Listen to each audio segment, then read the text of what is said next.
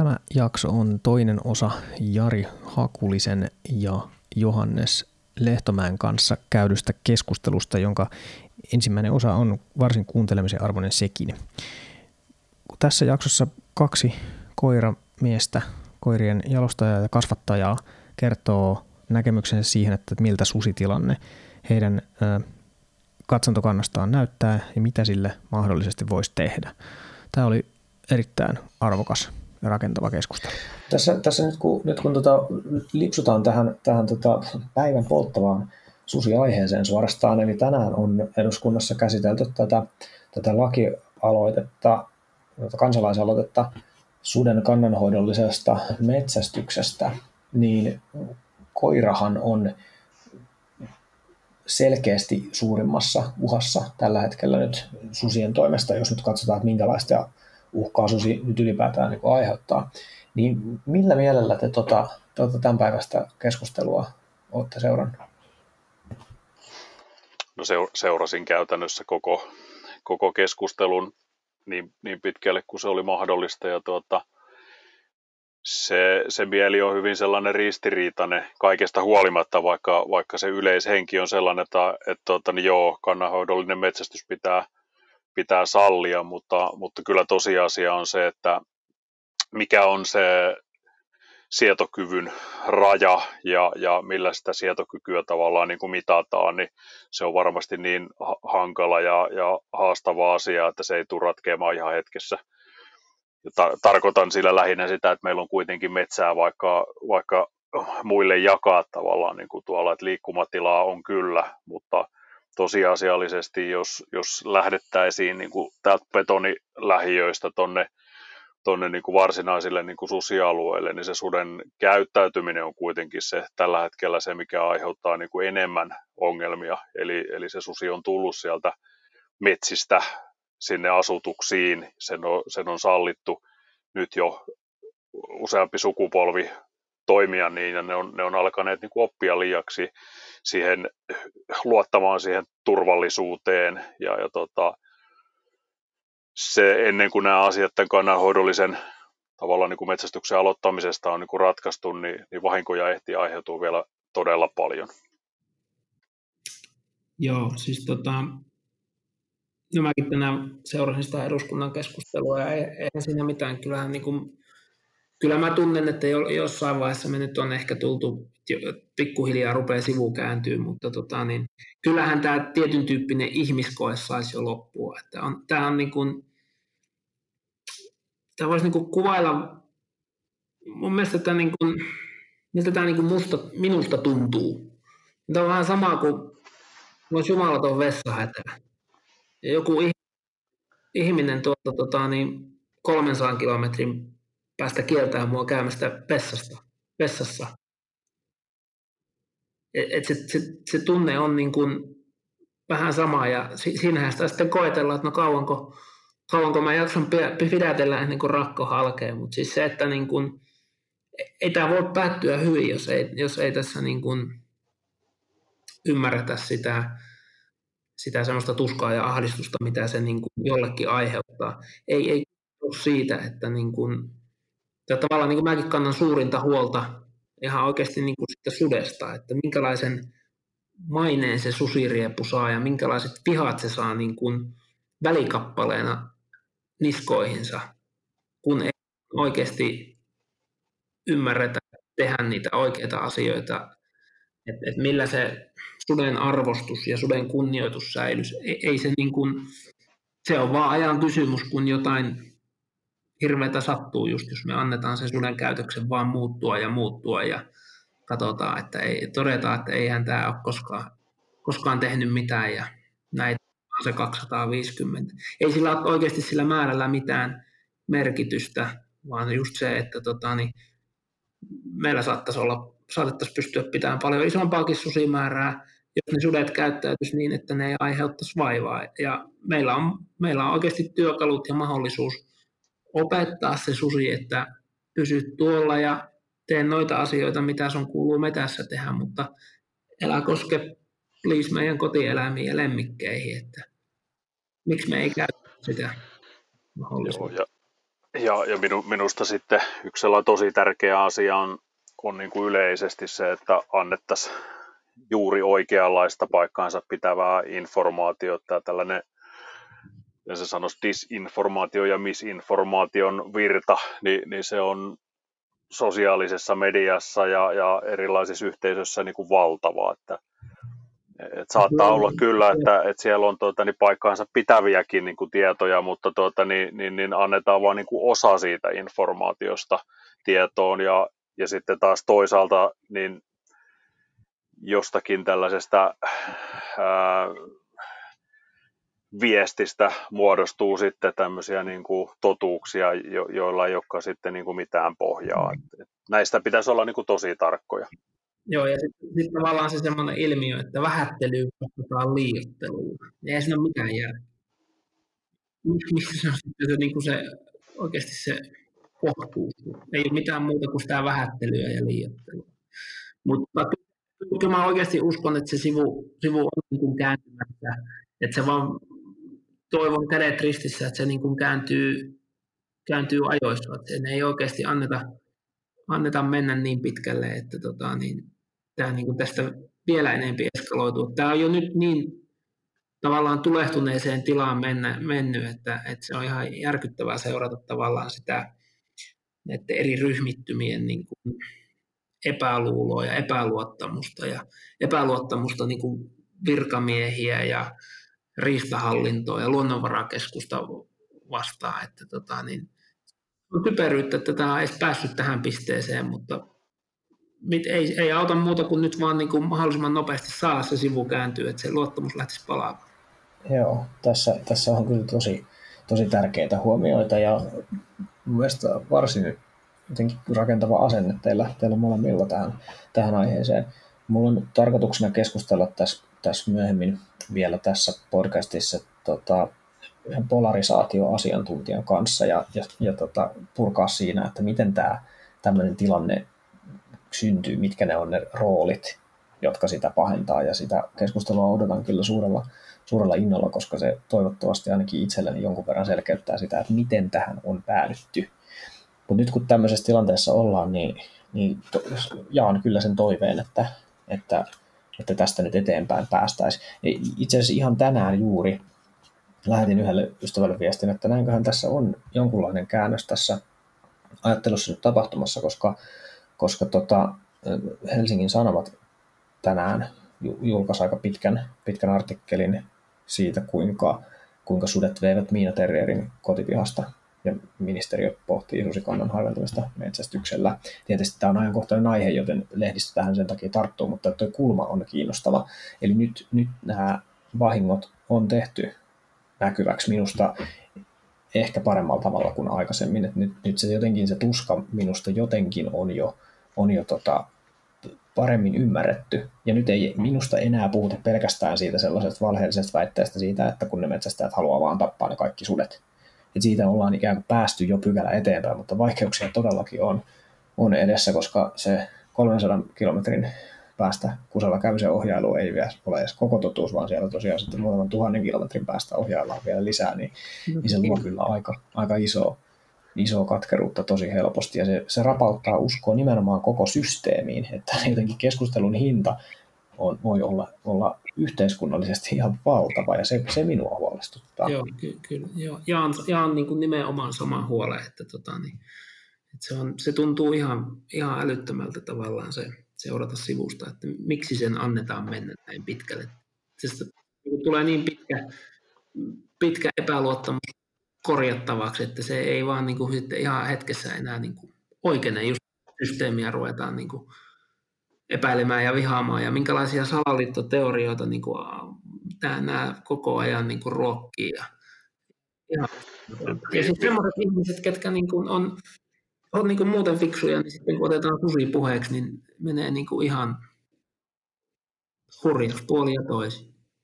Joo, ja minu, minusta nyt pitäisi niin kuin ääripäillä olla todella vahvasti niin kuin malttia tämän asian suhteen ja, ja tuota, informaatio jakaa mahdollisimman paljon tavallaan sille niin kuin neutraalille osalle ihmisiä, joka kuitenkin on se suurin osa, osa meistä. Että tuota, se, se tavallaan niin kuin tänäänkin jo huomasi sen eh, eduskunnan istunnon jälkeen, niin, niin, niin tota, siellä alkoi jo osa kalistelemaan sapelleita, että, että nyt valmistellaan sinne Brysseliin seuraava isku ja toinen pää suurin piirtein niin kuin lähtee jo metsään. Että. Mutta mut sillä on kuitenkin tota, niin, vielä sanottava niin kuin susista sillä, että muistan, mennään 20 vuotta taaksepäin, niin näinkin nuori mies muistaa, kun, kun meillekin niin kuin karhut rupes yleistyy ja lisääntyy. Ja siinä oli vähän niin kuin, siinä oli niitä alkuhavinoita, oli, oli samoja kuin suden tule, tulossa. Oltiin huolissaan ja pelättiin ja totta jotkut pelkää ja näin, ja, mutta tota, niin kuin se, se semmoinen, että kaikki vähän kohdistuu, nyt on uusi asia ja pelättiin. No miten se ratkaistiin? Niitä ruvettiin pikkuhiljaa metsästään, niitä oli tosi vähän, niitä silloin tällöin metsästettiin, siihen totuttiin, ja oli se tunne, että, että jos nämä nyt lisääntyy, niin meillä on heti niin kuin mahdollisuus puuttua siihen. No miten, karhukanta kasvaa ja kasvaa, ja kannanhoidollista metästystä on koko ajan. Sitäkin ruvettiin käsittääkseni, kun se oli vielä uha-alainen laji. Miten arvostettu ja kunnioitettu riistaeläin on? Miten pelko on lievi vaan sillä, että meillä on se tunne, että me voidaan hallita sitä. Mä poimin tästä... kun tämä vaan siirrytään sinne eteenpäin.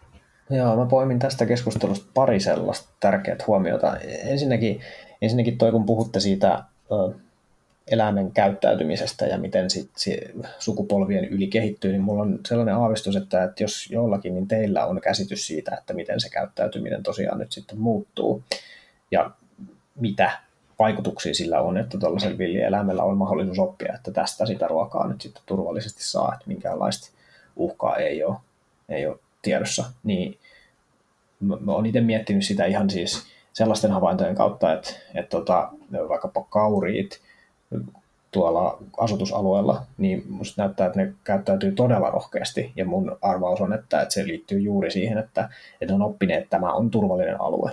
Että täällä ei ole uhkaa. Ja sitten kun ne siirtyy samat eläimet johonkin metsäalueelle, niin käytös tuntuu olevan hyvinkin erilaista. Et tuntuu, että pihasta semmoista ei välttämättä saa hätistettyä oikein, niin kuin, oikein yrittämälläkään pois, mutta sitten sellaisen metsässä näkeminen on kokonaan mahdotonta. Ja tämä on yksi ajatus, mikä mulla tähän liittyen on.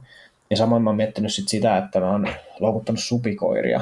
Ja tota, kun yhden saan, olen loukkuun saanut ja tiedän, että niitä on useampia siellä, niin kestää jotenkin todella pitkään ennen kuin niitä saa kiinnostumaan uudestaan siitä, että sekin näyttää siltä, että siellä todellakin niin opitaan siitä, että, että tämä on vaara, tänne ei kuulu mennä. Mitä ajatuksia teille tuosta tulee? Kyllä, kyllä eläin on järjettömän hyvä oppima. Se, ei se, se on, se on ihan selvää, että ruoka on yksi tehokkaimmista keinoista tavallaan, niin kuin, äh, tavallaan kuin ruokapolku opettaa sen luottamaan tiettyihin paikkoihin, tiettyihin tilanteisiin ja sitten taas samaan aikaan, niin jos siellä tutussa turvallisessa paikassa tapahtuu jotain, niin se käyttäytyminen myös muuttuu tosi nopeasti. Se on, se on kaikilla metsän eläimillä, se on kaikilla kotieläimillä niin, niin sama asia. Joo, ja sitten kun vielä mietitään, että täällä koirista puhutaan ja, ja koira on yhtä kuin, yhtä kuin susi, niin jos mietitään, että, että kauris oppii tuommoisen käytöksen, niin mitäpä, mitäpä sitten luulet, oppiiko susi, joka on niin kuin pikkusen, pikkusen vielä älykkäämpi ja oppivaisempi elukka. Että se, se, on niin älyttömän nopea, just se ei varmaan tarvi montakaan sukupolvea se susi sitä, kun se tosiaan on, että hei, hei, meillä on hätää, että tänne vaan. Joo. Kaksi, kaksi keskeistä semmoista argumenttia mua kiinnostaa, mitä te niistä ajattelette. Toinen niistä on se, että eihän kuollut suvi, anteeksi, susi ketään voi opettaa. Miten, miten tuohon suhtaudutte, jos yksi ammutaan, niin eihän se opeta ketään toimimaan millään tavalla. Mikä on teidän vastaus tähän ajatukseen? No tota, mulla ainakin tulee nyt ekana mieleen se, että joo, se on ihan totta, se kuoltu, kuoltu susi ei, ei opeta, mutta sitten taas se, että tota, niin, mm, mitä on tapahtunut ennen kuin se susi kuolee ja moneenko se suden metsästys, moneenko su, suteen se on vaikuttanut, että eihän, eihän mekään niin, mm. jokaista hirveä tapeta, mitä me metsästetään. Mm-hmm. Aivan, ja niiden käyttäytyminen kuitenkin muuttuu mm. silloinkin, kun, mm. kun luoti ei siihen, siihen elämään sitten saatu. Et se, että se tulee, se tulee, meillä on sudenmetsästys käynnissä ja se susi tulee pihaan ja meillä on siihen lupa lähteä jahtiin ja lähdetään, niin emme jokaista sutta, mikä siellä pihassa on käynyt, niin saada saaliiksi, mutta tota, Joo. jahti saadaan aikaiseksi. Se susi oppii, että Pirunehän tulee perässä, jos me tuolla.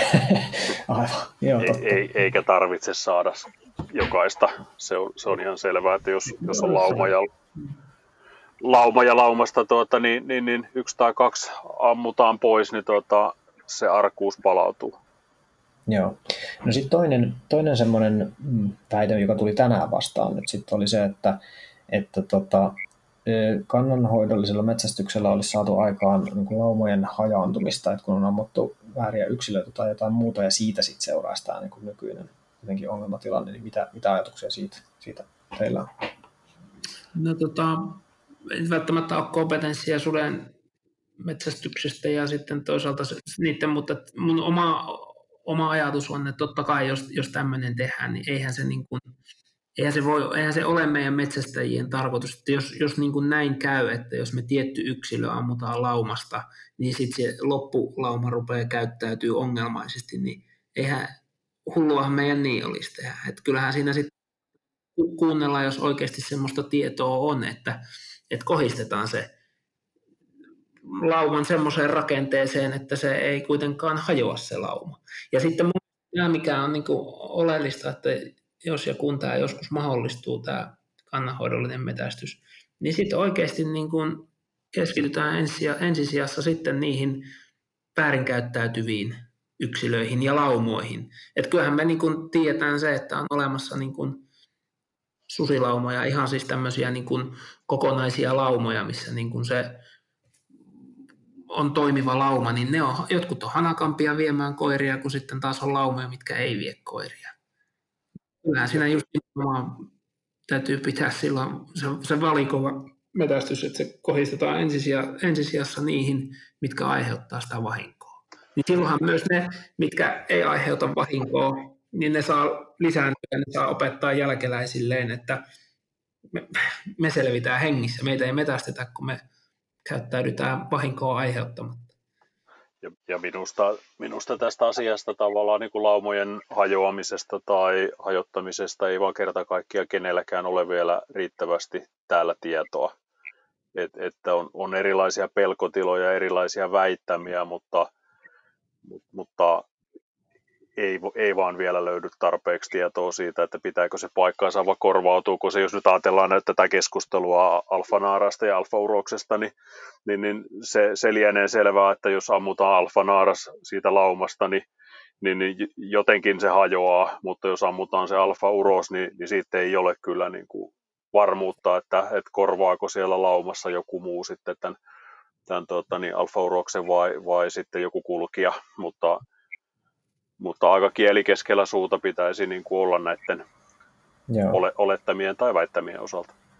Joo, ja tehdä yhteistyössä sitä nyt Kyllä. sitten sitä vähän niin kuin tutkimusasenteella suorastaan, että, että miten tämä ongelma parhaiten saadaan ratkaistua. Niin hullun, hullun uteliaita pitäisi olla.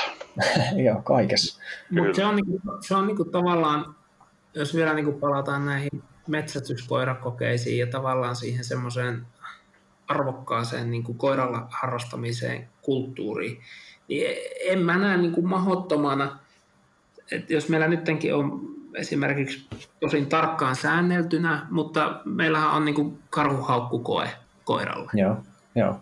Ja tota, niin se on tarkkaan säädelty, pitää totta kai varmaan suurpetojen kanssa näin ollakin, vaarallisen elukan kanssa toimitaan, niin tota, miksi me ei voitaisiin niin kuin jos tämä susiasiakin niin kuin normalisoituu, että sute, suteen ruvetaan suhtautumaan niin kuin metsäeläimiin tai riistaeläimiin, toivottavasti tulevaan riistaeläimeen voidaan suhtautua. Että ruvetaan siihenkin niin kuin mm. kehittämään, että voisi olla vaikka susiajo, susiajosääntöjä. Kun meillä on, meillä on Ilveksen ajokoe, meillä on karhuhaukkukoe, miksei voisi olla suden ajokoe. Ja silloin tämä, niin kuin, tämä toiminta kääntyisi justiin, että tota, niin jos, jos me vaikka koirakokeissakin ajatettaisiin susia, niin se kääntyisi niin kuin päälaille, että nyt se susi ehkä oppisi niin kuin paromaan niitä koiria, jolloin ne niin. ihan vaan tämmöisenä ajatuksena. Totta kai no. ajattaminen, niin se nyt on vähän eri touhua kuin, kuin ilveksen tai karhun, mutta kuitenkin kun me joskus tai tullaan metsästämään sutta myös täällä porohoitoalueen ulkopuolella, niin kyllähän se tulee koirilla tapahtumaan ja siihen on tietysti, joo, joo. Miten, se, miten se toteutetaan, että se on koiralle turvallista. Joo, kyllä. kyllä se kuitenkin on, on niin kuin muiden petojen osalta nähty, että, että se metsästys on ollut se keino siihen, että se arkuus on niin kuin saatu ylläpidettyä ja on kyse ilveksestä tai karhusta, niin, niin, niin kyllä meillä hyvin vähän on näiden eläinten kanssa ongelmia siitä, että ne lähestyy. asenteellisesti. Kyllä, niin. kyllä. Ja metsästys lisänä sitten niin kuin se muu tämmöinen niin kuin harrastustoiminta siinä ympärillä. Että kyllähän niin justiin totta kai jotain, jotain karhuakin, niin sen, sen lisäksi, että sitä metsällä ollessa haukutetaan koiralla, niin haukutetaan myös, myös tota, niin erityisluvalla muulloin, että meillä on sitten metsästykseen käytössä niitä pelaavia koiria mm, mm. siihen tietoon. Se on säädeltyä homma, mutta tota, niin sitä kun tehdään sen säätelyn puitteissa, niin ei se niin kuin sille eläimelle itselleen, kun joku ajattelee, että no on, onpas se nyt sitten raakaa, että kun kuvikseen vaan koirilla kiusataan niitä eläimiä, niin se kanssa osoittaa hyvin paljon sitä semmoista tietämättömyyttä sitä laittaa. Että jos vaikka joku, otetaan vaikka tämä hirvehaukkukoa, joka on tietysti volyymeiltaan on ihan, ihan sata, satakertaisia verrattuna näiden suurpeto haukkukokeisiin, niin eihän kun me puhutaan pysäyttävästä hirvikoirasta, niin mä olen nähnyt lukuisia kertoja, että hirvet parittelee hirvikoira haukkua. Hirvet ja, ja tota, niin vaivaannuttavaa voi olla, jos siinä niin on tuommoiset asiat mielessä siinä koira. Mm. Että tiedä, ehkä se ole ihan niin suuvaahossa karkuun juoksemista. Joo. No, oikein pelaava koira. Musta tuntuu, että yksi sellainen asia, mikä ihmisten on tosi vaikea käsittää, on se, että, että riistaeläin on arvostettu. Ja, ja tota, jotenkin se ihmisten mielessä tuntuu käyvän semmoinen ihme niksahdus, että, että se ikään kuin metsästäjän halu ampua eläin johtuisi jonkunlaisesta niin kuin vihasta tai halveksunnasta. Ja silloin voi olla tosi vaikea ymmärtää tota, tota dynamiikkaa, mitä tekin kuvaatte. Eli, eli tuomalla joku eläinriista eläimeksi, niin sen arvo voi nousta huomattavasti. Ja just nimenomaan se, se liittyy myöskin semmoiseen kontrollin tunteeseen tai semmoiseen mahdollisuuteen vaikuttaa omiin asioihin, mikä me metsästäjälle ja metsästävälle kansanosalle on arvomaailmallisesti selvästi tosi arvokas. Ja kun se kontrollin tunne on viety pois, niin se, synnyttää vihaa, mutta ei välttämättä ollenkaan suoraan sitä, sitä eläintä kohtaan, vaikka se välikappaleena se onkin, vaan ehkä enemmänkin jopa sitä tahoa kohtaan, joka sen sen kontrollin tunteen ottaa pois. Joo, allekirjoitan kyllä tuon. Joo. Ja kyllä se, jos ajatellaan tämmöisiä niin kuin koirametsästysperheitä, niin, niin, niin tavallaan niin kuin itse riistaa ampuminen versus se kaikki muu, mitä siellä metsässä tuota, niin tapahtuu, miksi siellä ollaan ja, ja miten siellä toimitaan ja miten siellä käyttäydytään ja minkälainen vähän rumasti sanottuna hullun kilto silmissä pitää tavallaan niin kulkea sen ampumisen takia, niin, niin kyllä se niin kuin tosi vähäistä on. Et, et kyllä me mm. niin kuin kaikkea muuta siellä pääasiallisesti touhutaan, jos verrataan niin kuin tunteja vietettyä aikaa ja niitä päiviä ja suhteessa siihen, että kuinka monta laukausta siellä ammutaan, niin sitä on varmaan niin kuin vaikea ymmärtää. Se on, se on tosi pieni se, se ky, kymmenen sekunnin hetki, jolloin, jolloin se tilanne oikeasti päättyy siihen ampumiseen, niin niitä on vähän. Joo, kyllä. Mä, mä oon itse miettinyt joskus vähän sellaista vertausta, että mä oon joskus katsellut tuota kotisohvalta olympialaisia ja sitten miettinyt 800 metrin tota juoksun jäl- kohdalla, että no mikä on, eikä nyt vähän voisi vielä puristaa kovempaa tuossa. Jotenkin siitä kotisohvalta käsin niin kun se, se todellisuuden hahmottaminen joskus vääristyy varsin villillä tavalla, että sitten kun sä oot itse siinä radalla juoksemassa, niin sitten se värittyy vähän eri tavalla.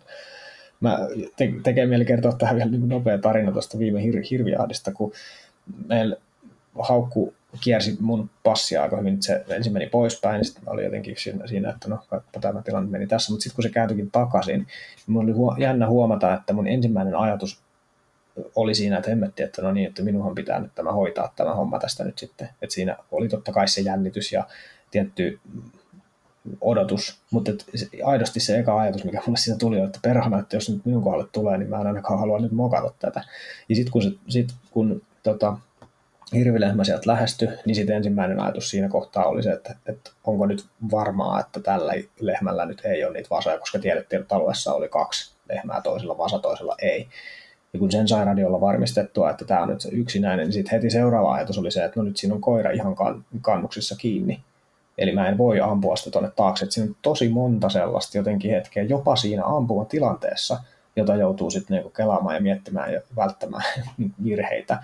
Ja sitten kun lopulta se sit tulikin, niinku kääntyi ihan päin ja, ja sitten sain ammuttua turvalliseen paikkaan sillä, että se koira oli siinä tota, sopivassa asemassa ja kaikki napsautti kohdalla ja osuma oli hyvä ja hirvi kaatui heti, niin se helpotus oli jotenkin ehkä, ehkä ainakin yhtä iso kuin sitten se onnistumisen ilo. Ja tämän, tämän monimuotoisuuden tajuaminen tuntuu olevan mahdotonta, jos ei ole ollut itse niin kuin lähelläkään tuommoista tilannetta. Mm. Tuohon vielä, tuohon jatkan tuohon, mitä Jari sanoi, niin tosiaan se, se tota, niin, tämä koiralla harrastaminen, niin se, meillä on esimerkiksi, jos, jos puhutaan, että hirviporukat ukkoontuu ja vanhenee, niin sitten jos ollaan niin kuin täällä täällä tota, niin koiraharrastusmaailmassa ollaan vaikka niissä hirvehaukkukokeissa, niin siellä loppujen lopuksi se porukka on aika nuorta. Ja tulee niin nuorta aika hyvin sisään. Joo, siis jossain määrin nyt ehkä ollaan semmoinen koeaktiivisuuden huippu, ainakin hetkellisesti koettu. Meikäläisen kristallipallo sanoo niin, mutta, tota, mutta siellä on oikeasti niin kuin nuorekasta porukkaa. Siellä on naisia ihan hirveästi. Ja tota, se on niin kuin, tuntuu, että se on eri, erilaista porukkaa kuin siellä metällä. Ja oikeasti se, se tar- tahtoo tarkoittaa sitä, että on paljon semmoisia koiralla harrastajia, että ne käy pari viikonloppua hirvimetällä ja sitten ne harrastaa niitä hirvehaukkukokeita. Ja se on mm. oikeasti mukava harrastus mennä katsomaan, kun se koira touhua niiden hirvien kanssa. Ja, ja tota, niin, si, siinä tulee se sama, mistä sä kuvailit tuota hirveän ampumiseen, niin sä oot siellä koirahaukku, hirvehaukkukokeissa koiraohjaajana, niin sä tunnet ne samat stressit ja helpotukset mm. kuin siinä metsällä. Joo. Sitä asetta. Ja Kyllä. se väki niin kuin jossain määrin kuitenkin niin kuin kasvaa ja se on hyvin elinvoimainen joukko. Että tahtoo kertoa sitä, että kyllä se, niin kuin, se ei ole pelkästään niin kuin se, rupeako se koiraharrastus kohta viemään metsästystä vai mitenkä päin, mutta siinä on niin monta eri tapaa harrastaa näillä koirilla. Ehdottomasti. Tämäkin puhuttelee, niin siitä vaan. Ja, ja riistan, riistan kunnioituksesta kanssa ennen kuin unohan, niin on, nyt on puhuttu niin näistä suurpetojen ja susien taas toisaalta arvostuksen puutteesta, niin yksi kans, mistä mä oon tavallaan huolissaan, niin osataanko me arvostaa niin hir- hienoa eläintä kuin hirvi. Mm, mm. mikä on niin kuin tosi iso uhkakuva. Mä pitäisin yhtä suurena, ellen suurempana uhkakuvana kuin hirvikoiraharrastusta, niin on tämä, että miten tämä meidän hirvikanta määritellään tulevaisuudessa, mitkä on niin kuin hirvikantatavoitteet ja miten se tulee muuttaa tätä, että minkälainen kuoli-isku se on esimerkiksi nyt tälle hyvälle hirvikoirien asemalle, jos, jos yhtäkkiä poliittisella päätöksellä päätetään hirvikantaa entisestään vaikka puolella leikata. Joo, aivan. Et, et se on, se on niin kuin, me ei oikeasti, me on ehkä epäonnistuttu myös me hirvenmetsästäjät niin kuin sen kertomisessa, että miten tärkeä meille on se hirvi. Ei meillä olisi hirvikoiria eikä hirvenmetästystä ilman sitä hirveä. Ja se tulee siitä saaliarvostamisesta ja tavallaan sen elämyksen arvostamisesta, mitä se tarjoaa. Ja siinä mä näen hirveästi uhkakuvia. Että kun me, me niin kuin aika pitkälti mielletään monesti nämä riistaeläimet, niistä nähdään ne haitat, mitä aiheuttaa, joo, joo. mitä aiheuttaa peurat, kaurit, hirveät se on selvä, että ne aiheuttaa tuhoja, mutta harvoin me keskustellaan, että miten me voidaan niitä tuhoja estää. Me puhutaan vaan, että kun me ammutaan ne vähin, niin sitten loppuu tuhotkin. Sitten me ollaan valmiita keskustelemaan, että mitä jos me pidetään kuitenkin kanta semmoisella tasolla, että meille, kelle se on tärkeä, niin se tuottaa nautintoa ja se, kelle se tuottaa haittaa, niin niille ei kuitenkaan tuottaisi niin paljon haittaa. No näin justiin, kyllä. Kyllä se pitkällä aikavälillä kuitenkin taitaa vielä kääntyä tämä, tämä tavallaan niin kuin tarina toisinpäin, että jos me katsotaan 20 vuoden päästä seurueita ja, ja seurueiden tavallaan jäsenmääriä, niin, niin, niin kyllä ne aika pieniä on, jos tuota, niin me ei onnistuta luomaan tavallaan niin kuin sellaista houkuttelevuutta näinkin hyvän ja, ja antavan tavallaan niin kuin harrastuksen pariin. Et, että me, meillä on kuitenkin tavallaan niin kuin paljon kaupunkiharrastuksia, mutta miksei ihan yhtä lailla nämä, nämä nuoret, nuoret ja, ja kaupunkilaiset niin olisi tervetulleita tuonne luontoon, koska kyllä se, se, se, on, se on ihan samalla tavalla niin kuin sekä mielen että, että sen fyysisen olemuksen kannalta niin, niin järjettömän hyvä paikka olla ja harrastaa. Tämä osuu ihan täsmälleen samaan keskusteluun. Tämä on toinen podcast-jakso, jonka tänään nauhoitan aamulla, aamulla juttelin Lasse Männistön kanssa, joka käsitteli aivan täsmälleen samaa näkökulmaa. Hän siis kaupunkimetsästä ja kaupungissa asuva metsästä ja itse aloittanut aikuisella iällä ja hänen, hänen näkökulmansa oli hyvinkin hyvin linjassa tässä, tässä teidän kanssa. Minusta se on mahtavaa, koska nyt tämä osoittaa sitä, että, että ei, ei, ei meidän tarvitse jotenkin rakentaa tämmöistä kaupunki maaseutu vastakkainasettelua ainakaan tässä asiassa. Tuossa on, tuossa sitten on ne ratkaisun avaimet. Eli kiinnostusta löytyy, kunhan vaan tarjottaisiin helpompi tapa lähestyä.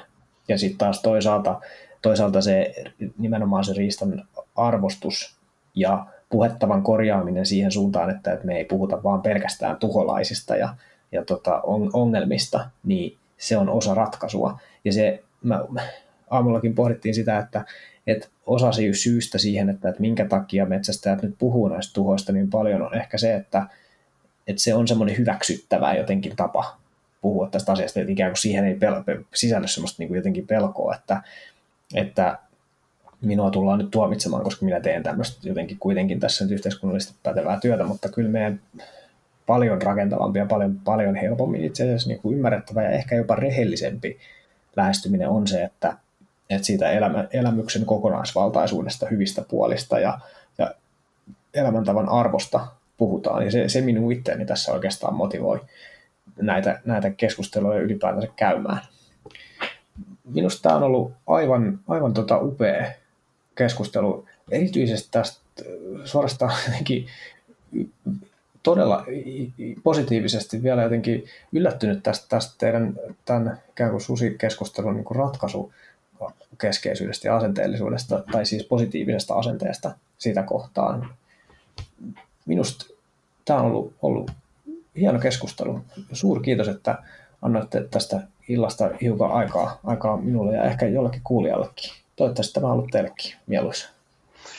Kyllä vain, kiitos. Iso kiitos.